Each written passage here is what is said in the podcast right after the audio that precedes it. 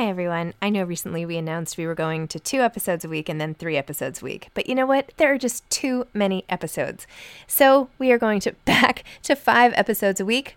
Still a reduction from seven, but there were just too many interviews scheduled, and I didn't want to make all the authors wait for too long. So I hope you can keep up with me. Listen to one a week as you're on your way to work, or on your way home, or putting your kids to bed, or whatever it is you're doing.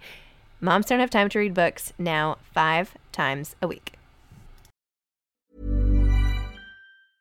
Hiring for your small business? If you're not looking for professionals on LinkedIn, you're looking in the wrong place. That's like looking for your car keys in a fish tank.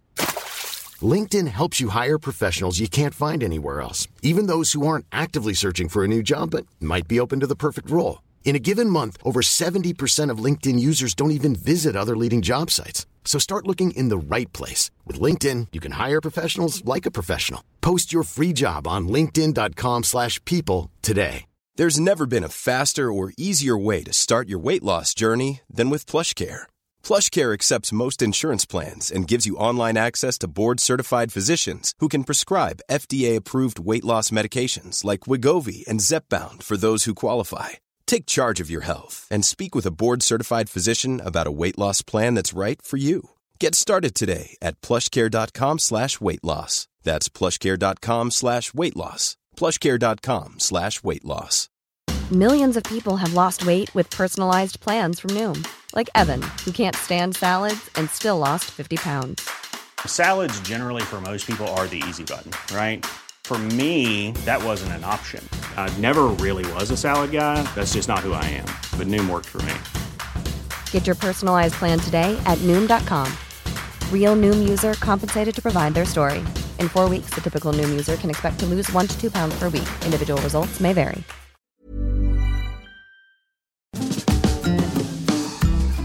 Hi, I'm Zibby Owens, the creator and host of the award winning podcast that you're listening to right now. Thank you so much, called Moms Don't Have Time to Read Books. It is a daily podcast, 365 days a year, and each day we talk to an author about all of the things related to their career, their book, their life, and more in 30 minutes or less because who has time? I am now an author myself, although I wasn't when I started this podcast. And you can get my new memoir, Bookends, a memoir of love, loss, and literature, wherever books are sold starting July 1st. And my children's book, Princess Charming. You can learn more about me at zibbyowens.com. But really, you're here to learn more about the authors, and that is what we're going to do. Also, be sure to check out all the other podcasts in the Zcast Podcast Network. You can learn more at zcastnetwork.com and definitely check out those shows as well. Ann Hood is the author of Fly Girl, a memoir. Anne is the best selling author of the novels The Knitting Circle, The Obituary Writer, and The Book That Matters Most, and the memoirs Kitchen Yarns, Notes on Life, Love, and Food and Comfort, A Journey Through Grief, which was named one of the 10 best nonfiction books of 2008 by Entertainment Weekly. Her new memoir, Fly Girl, is about her years as a TWA flight attendant during the late 70s and mid 80s. Welcome, Ann. Thank you so much for coming on Moms Don't Have Time to Read Books. Thank you for having me. I'm excited to be here.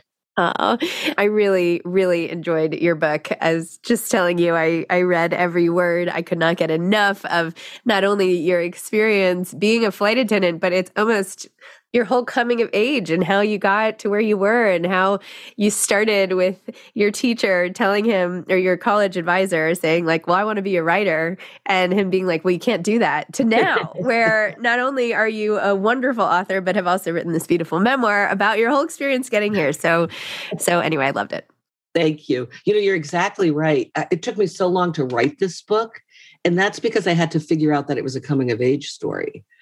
People would always say when I tell some some anecdote, you know, about what happened on the plane, my my famous line, when I was a flight attendant, and then the Right. next, you know, and they'd say, you should write about that. You should write a book about that. I would think that would just be a series of story, like anecdotes. It wouldn't be that interesting.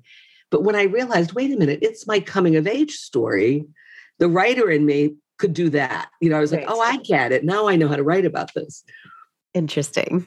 Well, maybe give a little more context for people listening, since I just jumped right in uh, Yeah, yeah. about uh, the, the trajectory of the story, why you decided to write this memoir now. Yes. So well, I wanted to be a writer from the time I read Little Women. I was like in second or third grade. And I think it's the curse of every female writer that Jo March ruined us for life. you know, she went out and did it so we could do. But I also had this great desire to leave my little hometown in Rhode Island and see the world. My father was a career Navy man, and my bedtime stories were him telling me about all the exotic places he'd traveled to and all the things he'd done. You know, he went skiing in Greece and he ate all the strange food in Morocco. And he just had incredible stories and he really fueled my wanderlust. So at a young age, I thought, well, I don't have a lot to write about. I live in this small town, I live a pretty quiet life. But if I became back then an airline stewardess, I would have adventures and that would fuel my writing desire.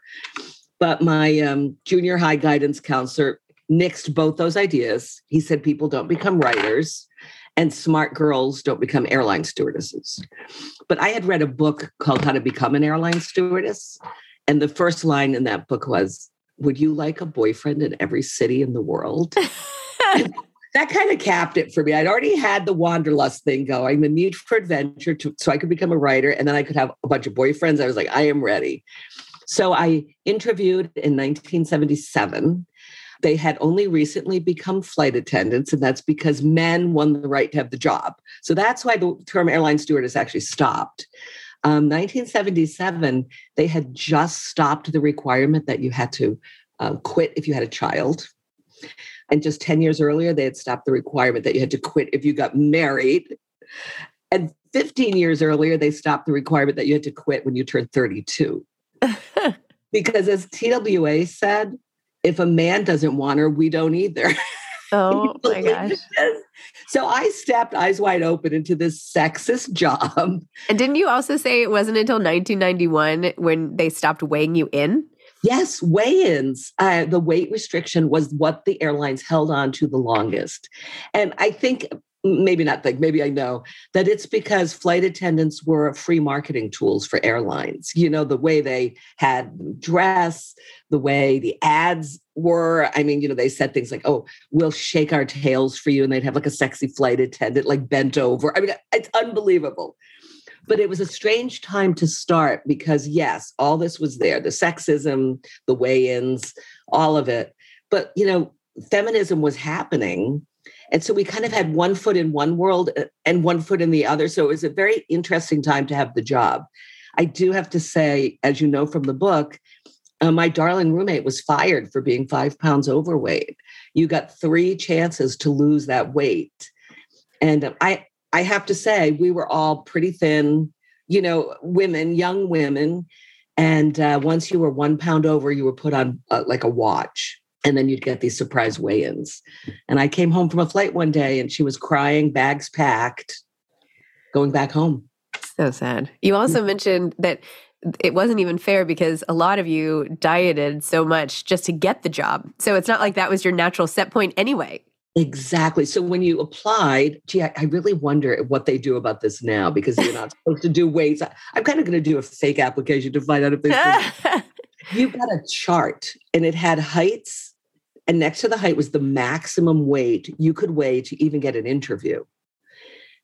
Everybody wanted to be skinnier than that, so you would kind of diet or you know starve yourself for a few days just to drop a couple pounds but then you were hired at that weight. So you couldn't go back up to that weight that was on that chart. You had to stay at your hiring weight. And that's really what did my roommate in. She had gotten down to about 10 pounds less than that weight, but she had to stay at that. Unfair, unfair, I know, but it, it's gone finally.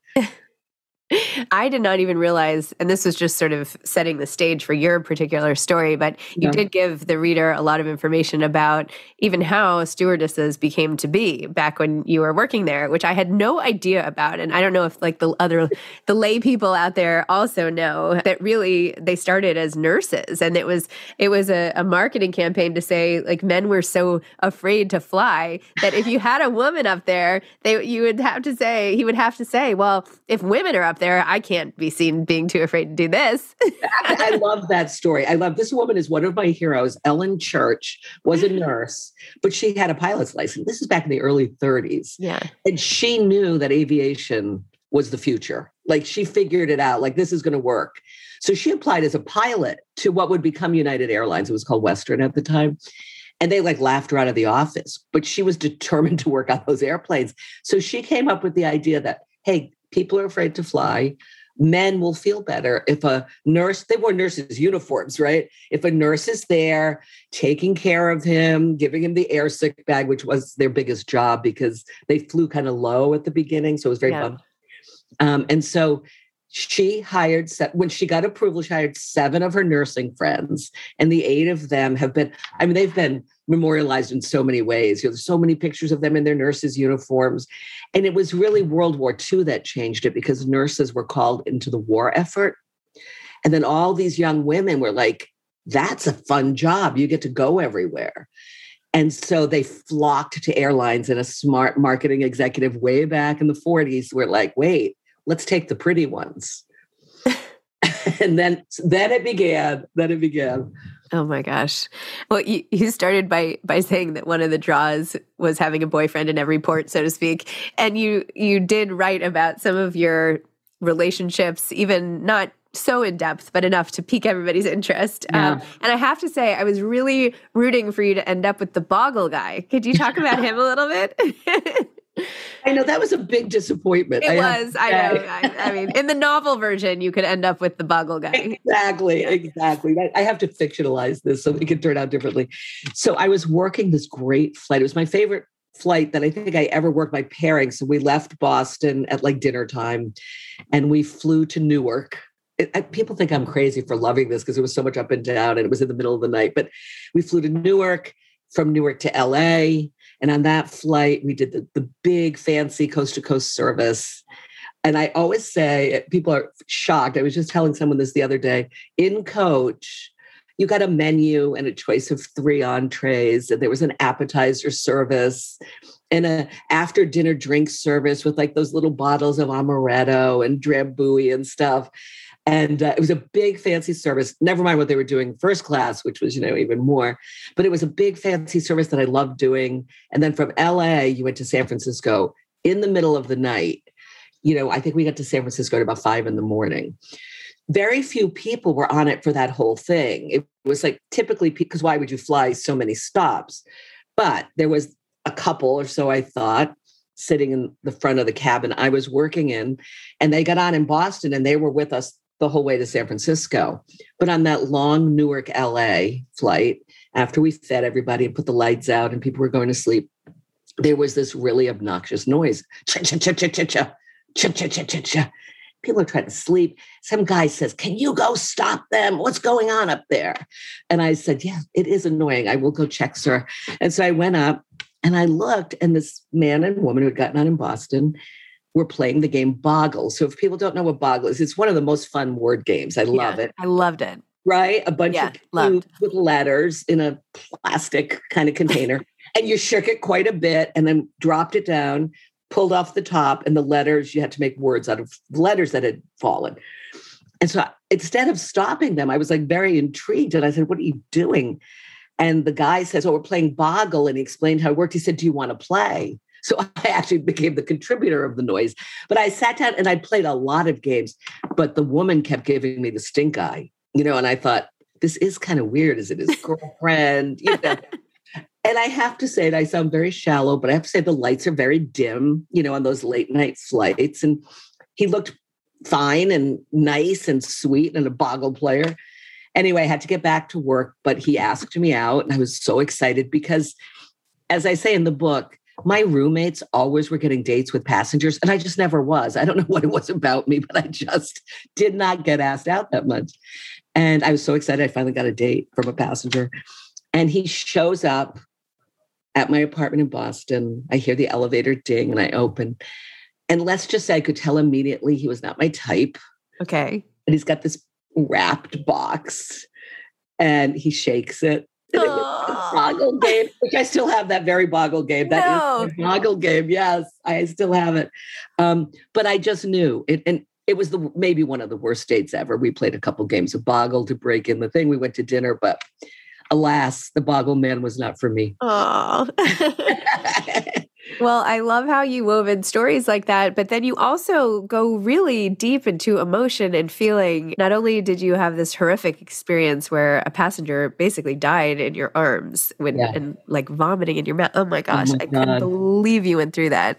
And also even where you are the the beacon of of comfort for people going through the most horrific things like when one passenger had recently lost a sibling and you were the one standing there trying to get them through it and then you fast forward again to what happens in your own life which i don't know if you're willing to talk about or not but yes. and then the tables have turned and now you are being comforted by it was like i got goosebumps at the yeah. whole thing i was like oh my gosh it's like the universe started giving this back to you in, in a way well you know i you're in this like metal tube and I flew international and coast to coast flights mostly. I mean, I did my share of the little short hops, but and you're there with passengers for hours and hours. Life unfolds on airplanes. You know, things happen. I saw people fall in love. I saw people try to save relationships. I saw people fight.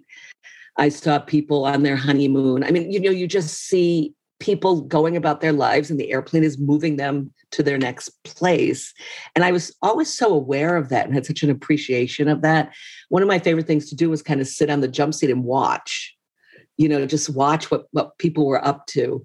The man dying on my flight was to, to still for me one of the worst experiences I've ever had because he came on and this was on a short flight. It was from Pittsburgh to St. Louis. And he was dressed so dapper and kind of old fashioned. I mean, it was like 1980, but he had a fedora on and he kind of looked like my dad. And I think that that made me notice him more or something. But I did notice he was very out of breath and kind of flushed. And but people used to run to planes. You could get on at the 11th hour. You know, it wasn't like now. And gate agents would say, run like hell, you'll make the plane. And you know, they'd run on. So it didn't really strike me as that unusual. But right on takeoff, something happened. He was sitting very close to my jump seat, and the man in his row said, Help, something's going on. And we jumped up. And we were taught that you can't stop giving CPR until a professional arrives.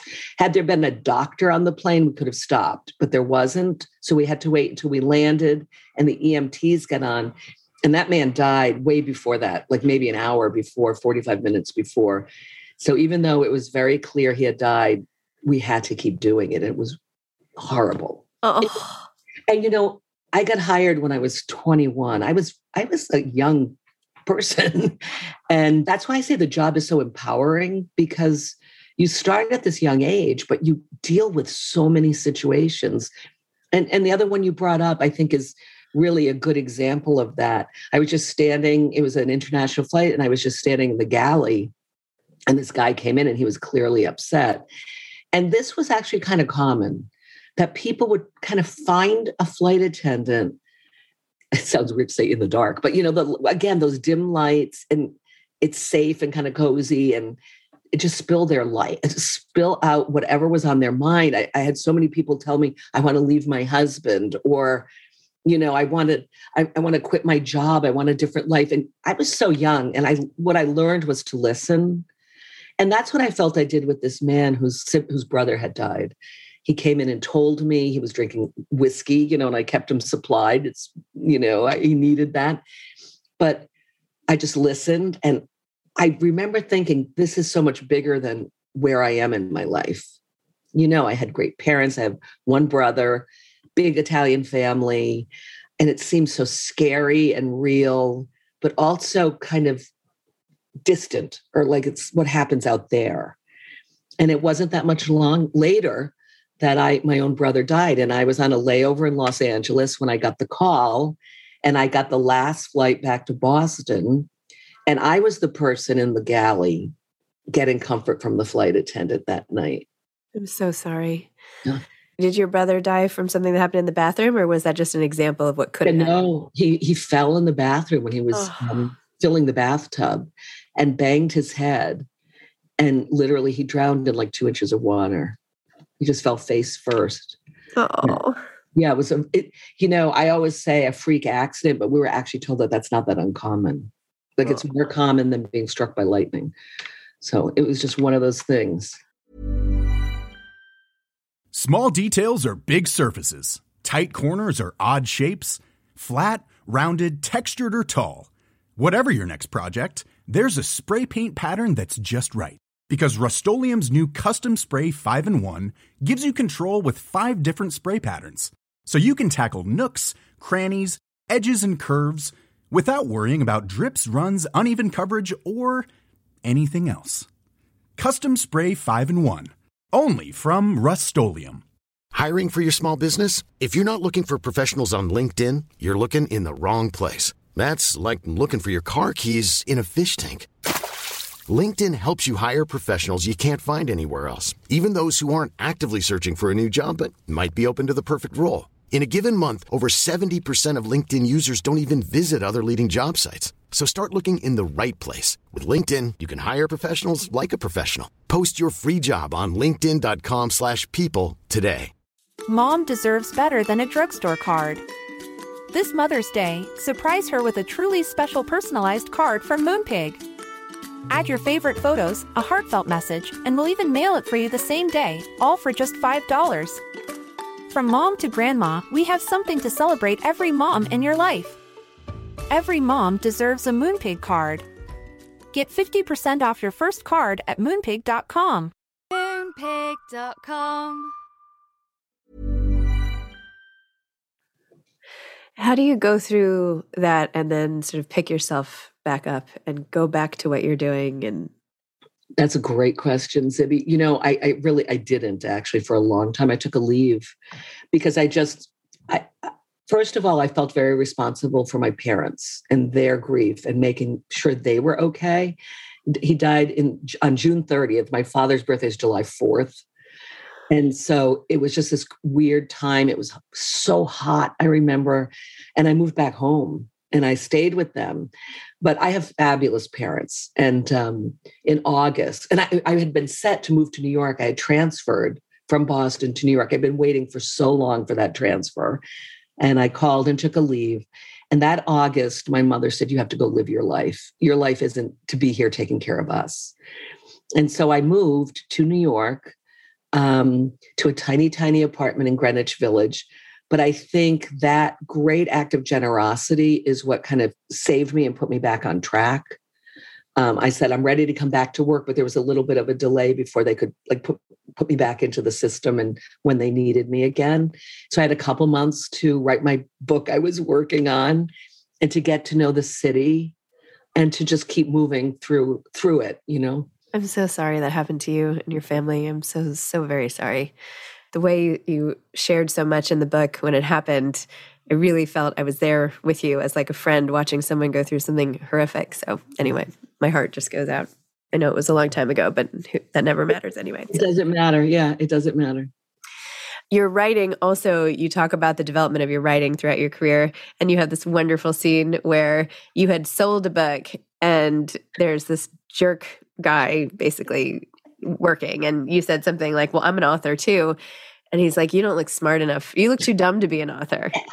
Oh my guy, gosh. right? I know. He gets on it was a flight to tucson from new york. How do you remember all these flights? I can barely remember flights that i've been on like i'm like I, that's amazing. Your memory. You know, what's so funny is I wonder what I don't remember. I, am sure a lot of fascinating things happen. I don't remember.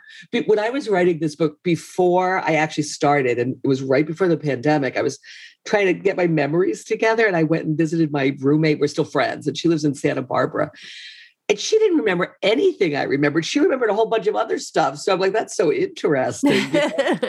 remember when Kathy fainted from not eating? And I was like, nope. but this guy, this was Tucson. And what I think one of the reasons this sticks with me is when I became a writer, I realized he was on his way to the Tucson Literary Festival. There's a big, because he, I, I thought Tucson was so random, but he said, I'm on my way to give a talk. But he got on the plane he sat in first class. And in, in those days, people flew first class flew, flew, first class all the time. There weren't frequent flyer miles that someone saved for 10 years to have that one flight or whatever. It's all businessmen and they were pretty savvy flyers. This guy looked like he'd never been on a plane before. He's like, doesn't know how to do the seatbelt. He's playing with the light and the like flight attendant call button. And he was like a toddler. And I finally had to ask him where he was going because I was so curious about his his sense of like being in a new place and unfamiliar and kind of cranky. And that's when he told me. He was a writer and he was going to a, a, literary festival or to give a talk. And I had just sold my book, like I swear, like weeks earlier. And I said, Oh, I'm a writer too. But it was the way he looked me up and down that I'll never forget before he said, You look too dumb to be a writer. I mean, he really thought about it. And then he landed on, You look too dumb. But, you know, TWA trading was fabulous. And I, you know, I wanted to punch him in the nose, but I said, Oh, I'm sure what you mean is you don't expect a flight attendant to also be a writer. And he looked at me again. And then he said, Nope, no, you look too dumb to be a writer. But as you know, I I'm dying to know, by the way, who this author was, this guy. I know, I never tell. I oh never oh my gosh. Because I don't want to embarrass the guy. And I have to tell you, he he was a best-selling author at the time, but you probably no one has heard of him now. You know, he That's sad. Okay. Yeah. but I did get my sort of shot in for it uh, because he showed up in a very long line at a book signing of mine. And I spotted him. I mean, I'll never forget that guy. And I said, I cannot believe that guy's here waiting in line for me to sign this book. And when it was his turn, he kind of put his elbows on the tables. I bet you don't remember me. And I said, Oh, I will never forget you. and then I signed the book. But there's a PS that isn't in the book. A friend of mine not that long ago said, Oh, I had dinner with this, this guy in you know like a couple's dinner. And he said that you were his flight attendant and that you two had such a good time talking on the flight. I was like gee we have different memories of that. Isn't that wild? Wow. I think i need your twa training and discretion. I think everyone could use a little dose of that of like moderating our reactions you know, no, take, a down. breath before you yeah. say it, right? Yeah. also mindfulness. I feel like if that happened today, it would go viral. There would be a whole thing. Oh yeah. Right. Yeah. yeah. So he's lucky. He's lucky. and I just love the image of you sitting on the what did you call it? The not the boot. What is it called? The, the, the jump seat. Jump seat. Yeah. Sitting on you on the jump seat, writing books and stories that became like fabulous, amazing, impactful story. Like this, it's just a wonderful image. I love it. It was really sort of a, a precious time writing my first book in that way. And I do have to say one thing. I think I put it in the book. I'm pretty sure I did. But that fabulous Ellen Church, the first flight attendant, invented the jump seat. You did put that in. Yeah, which I always love. Every time I, I see it differently now that I know that. And she put it there because people couldn't tell the bathroom door from the exit door and she was afraid she was going to fall out of the plane. So she always put the, I thought it was so brilliant. But it was so lovely because I was doing something I loved, which is working these flights, be, talking to people, landing in Madrid or Cairo or somewhere that I, you know, that I'd never been or that I love to be. And I always had this time that was just mine where I could get in my story Everybody was asleep. There was a few times when I got, you know, a little Mm, I wasn't so happy that they wanted a Coke or something. I'm writing yeah. a book here. You know? but for the most part, they stayed put. And I would get, you know, at least an hour or something. And there was that feeling of writing in notebooks by hand. And it like I carried my story with me. And I, I have very clear memories of being on the liquor cart, you know, serving drinks. And, you know, there's two of you, one on each end and like wheeling it down the aisle and thinking about my my book. I just have a really clear memory of doing that. Amazing. It just goes to show like you cannot take the writer out of some people. You're just born to write. It's just yeah. falling. Yeah. But I, I one of the things I hoped was that after reading the book, people might see the person handing them that drink and those stale pretzels, see them a little bit differently. You know, you never know I mean, I would be with people studying for the LSATs to be lawyers or like real estate licenses, all sorts of things. But the uniform leads you to believe something different, you know? Well, I think people rely on all sorts of shortcuts and make a million wrong conclusions about basically everybody. I mean, there's no way to know anything about anybody from this and what they're doing in their job. I mean, exactly. everybody has such interesting stories. Yep. And it's such a shame when people are too busy to even try to dig a little bit into that. Yeah, exactly. It's just a waste. Oh, right into the stereotype, right? Yeah, exactly. Yeah. So uh, now that this book is out there, are you working on something else? You're going back to fiction? What's, what's the plan? Yeah, so I have a, a book. It's I have to revise it, so it's in that stage, full draft. It's called The Museum of Tears. Ooh. And you know, I have been wanting for a while, but I hadn't landed on the right story. to write a story about someone who has to make a big decision and they don't know if they made the right one and it affected other people. And it's a man who did that, who's now older and is at the end of his life and wants to find out what happened as a result of what he did. And he hires a young woman, a college dropout, to come help him. And so it's sort of a, a mystery. He has to un- uncover what happened as a result of something he did 60 years earlier. Wow. Yeah. Interesting. It's like the opposite of sliding doors. It's like exactly. I love that too. right? It's like it's like the conveyor belt sidewalk going backwards or something. I yeah, don't know. Exactly. Anyway. oh, that's exciting. Yeah. Has there been anything that's come out of this process of writing the book that you were particularly delighted to go through oh. emotionally oh. or connecting with others? Or is there some piece of it that you're like, I'm so glad I wrote it because? Oh, it has been the best book tour and events of my writing life because flight attendants are coming out in droves. And just so somebody came to one of my events and she was a retired Eastern Airlines flight attendant. So I was invited to their their luncheon the other day at this restaurant on the Upper East Side. And I went and there were like 30 flight attendants and sharing stories. And when you get a bunch of flight attendants in a room, it's really a fun, exciting thing. And it just brought back so much.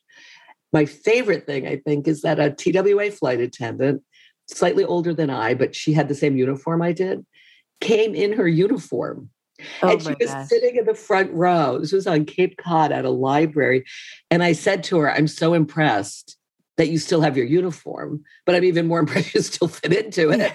And she said, "Oh, I don't." And she lifted up her shirt, and the zipper was broken on the pants. And she, but she sat there with her scarf tied, and it just reminded me of what a great group of people flight attendants are. That it really takes something for a person to want to do it and to love doing it, and to be in their company again after all this time has been just delightful. Oh, that's amazing. do you have any parting advice for aspiring authors? Yes, I really do. Just write every day. And no matter what you have to do every day, other than your writing, do it with, you know, good intentions and a big heart and an open heart.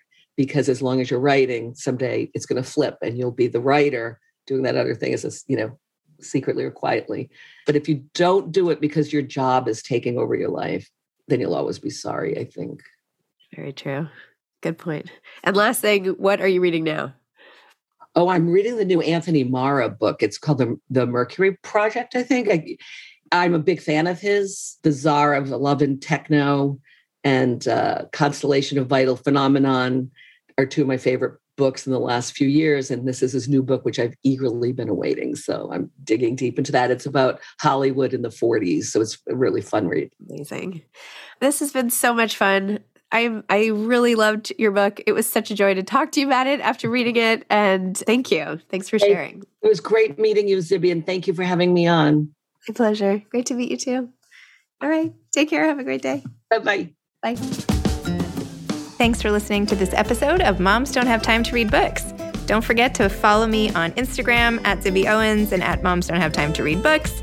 Also, sign up for my newsletter at zibbyowens.com and sign up for my virtual book club and meet lots of authors on Zoom every other week. Thanks so much to Steve and Ryan at Texture Sound for the sound editing. And thank you to Morning Moon Productions for providing this fantastic intro and outro music.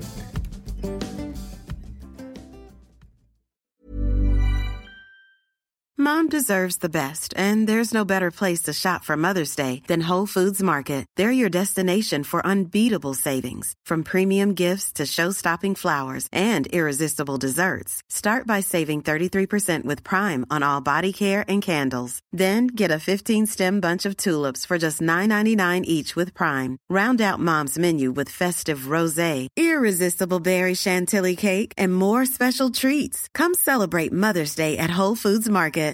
Mom deserves better than a drugstore card. This Mother's Day, surprise her with a truly special personalized card from Moonpig. Add your favorite photos, a heartfelt message, and we'll even mail it for you the same day, all for just $5. From mom to grandma, we have something to celebrate every mom in your life. Every mom deserves a Moonpig card. Get 50% off your first card at moonpig.com. Moonpig.com. Imagine the softest sheets you've ever felt. Now imagine them getting even softer over time. That's what you'll feel with Boll and Branch's organic cotton sheets. In a recent customer survey, 96% replied that Bowl and Branch sheets get softer with every wash. Start getting your best night's sleep in these sheets that get softer and softer for years to come. Try their sheets with a 30-night guarantee. Plus, get 15% off your first order at bollandbranch.com. Code BUTTERY. Exclusions apply. See site for details.